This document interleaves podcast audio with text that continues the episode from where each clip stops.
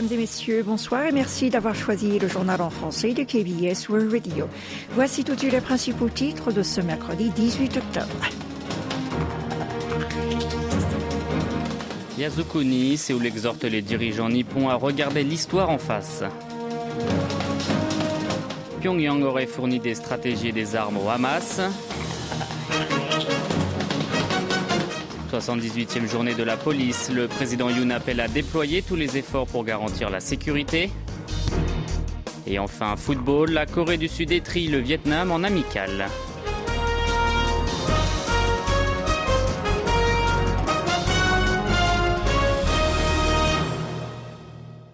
À l'occasion de l'ouverture du festival de l'automne, le premier ministre japonais Fumio Kishida a envoyé mardi un arbre sacré appelé Masakaki Ayasukuni et ce matin quelques 90 parlementaires sont allés se recueillir dans ce sanctuaire shintoïste controversé situé en plein cœur de Tokyo. Controversé car ce site abrite notamment les âmes de 14 criminels de guerre de classe A. Il est ainsi considéré comme un symbole du passé militariste du Japon par les pays voisins comme les deux Corées et la Chine. Cette fois-ci encore, Séoul n'est pas resté les bras croisés. Le ministère sud-coréen des Affaires étrangères a exprimé ce matin ses regrets. Dans un commentaire, son porte-parole a fait part de la profonde déception de la Corée du Sud à l'égard du déplacement effectué un peu plus tôt par de nombreuses personnalités politiques nippones, ainsi que des offrandes envoyées par d'autres à ce lieu saint qui glorifie le passé colonialiste du Japon. Im Suso a également profité de cette occasion-là pour exhorter les dirigeants de l'archipel à regarder l'histoire en face et à concrétiser leurs réflexions sur le passé avec des actes appropriés afin de relancer les relations bilatérales orientées vers l'avenir. Même réaction à Pékin en qualifiant le temple en question comme symbole de militarisme de l'Empire du Soleil levant, le gouvernement chinois a vivement critiqué l'envoi de l'offrande par Kishida. Enfin, Tokyo a pour sa part indiqué que son principe de renforcer ses relations avec ses voisins sud-coréens chinois ne change pas, mais qu'il est normal de montrer sa reconnaissance envers ceux qui se sont sacrifiés pour la patrie. Les stratégies et les armes utilisées par le Hamas présentent des similitudes avec celles de la Corée du Nord, c'est ce qu'ont déclaré mardi les autorités militaires sud-coréennes. Lors d'une attaque perpétrée le 7 octobre dans un festival de musique en Israël, les combattants du Hamas sont descendus au sol à l'aide de parachutes. Il s'agit d'une tactique similaire à celle utilisée lors d'un entraînement des agents spéciaux nord-coréens pour pénétrer dans un bâtiment imitant la Maison Bleue que Pyongyang avait dévoilée en décembre 2016. Cette stratégie d'attaque surprise par parachutage a été développée par le pays communiste depuis une dizaine d'années. Elle aurait été transmise au mouvement islamiste palestinien selon un haut responsable de l'état-major interarmé sud-coréen. Le JCS a toutefois précisé que pour l'heure, aucune preuve de lien direct entre la Corée du Nord et le Hamas n'avait été découverte. Alors que l'armée israélienne poursuit ses préparatifs en vue d'une offensive terrestre contre la bande de Gaza, la Corée du Sud continue de veiller à la sécurité de ses ressortissants en Israël. Le porte-parole du ministère des Affaires étrangères a déclaré hier, lors d'un briefing régulier, que le nombre de Sud-Coréens sur place s'élevait à environ 430. 420 parmi eux sont des expatriés, quant au reste, des voyageurs de courte durée. D'après Im Susok, l'exécutif est en train de préparer diverses mesures afin de garantir leur sécurité en tenant compte de la situation. Comme la plupart d'entre eux résident dans un endroit sûr, il est peu probable qu'un rapatriement immédiat soit nécessaire. Vous êtes à l'écoute du journal en français sur KBS World Radio.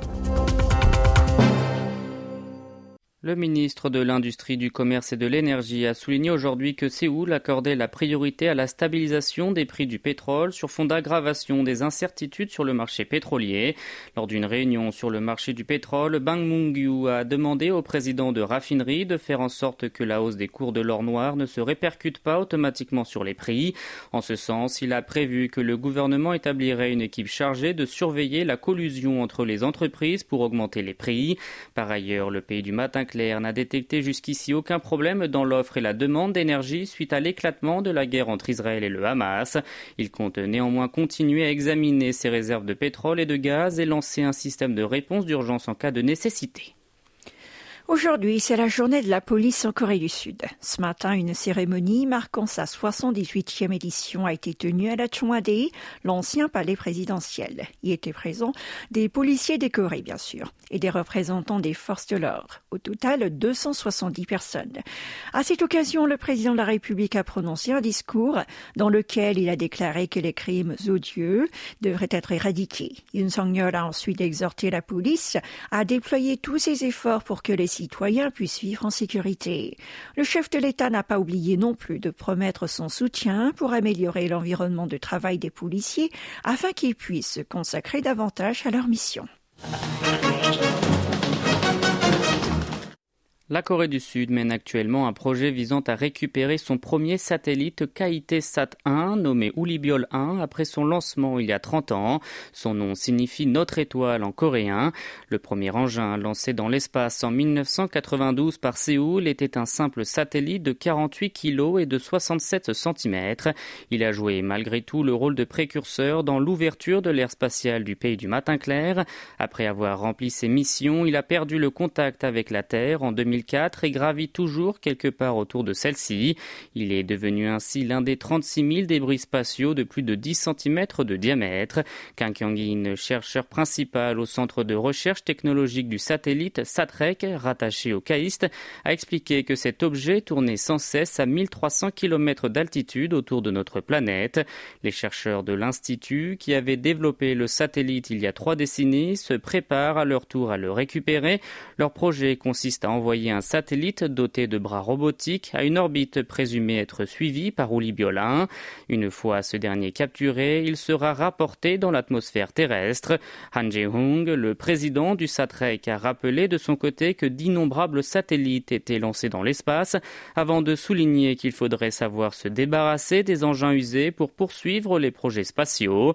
Les experts s'attendent à ce que des solutions similaires se développent comme une technique permettant de ramener des substances spatiales sur Terre et soit utilisé à l'avenir dans les recherches sur l'environnement de l'espace. Le nombre de personnes qui sont allées voir un film au cinéma en septembre ne représente même pas la moitié de celui avant la crise du Covid-19. Selon les chiffres publiés hier par le Conseil du film coréen au KOFIK, l'équivalent du CNC français, quelques 6,66 millions d'individus se sont rendus le mois dernier dans les salles obscures. À titre de comparaison, ils étaient en moyenne plus de 14,7 millions septembre entre 2017 et 2019. Le rétrécissement du marché du film, explique notamment avec la crise sanitaire et le succès des plateformes OTT, ça on le savait déjà. Mais tout de même, pourquoi D'après les analyses du COFIC, d'une part parce que cette année Chuseok tombait fin septembre. Les vacances et la fête de la pleine lune et des moissons sont l'un des moments où les habitants du pays du matin clair voient le plus de films. Du coup, c'est en cette période que les nouveautés sont les plus à l'affiche. Mais les œuvres Made in Korea, tant attendues, sorties lors du Chuseok 2023, n'ont pas connu autant de succès non plus auprès des spectateurs.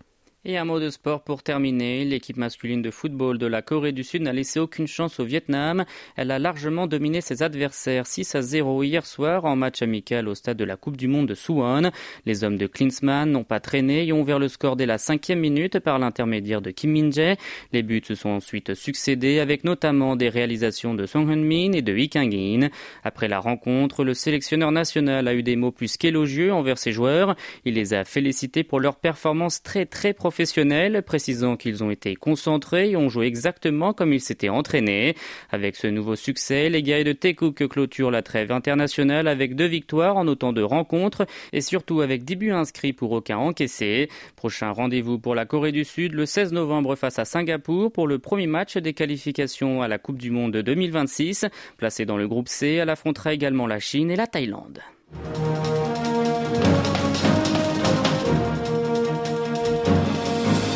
C'est la fin de ce journal qui vous a été présenté par Oh Yang et Maxime Lalo. Merci de votre fidélité bon mercredi sur nos ondes.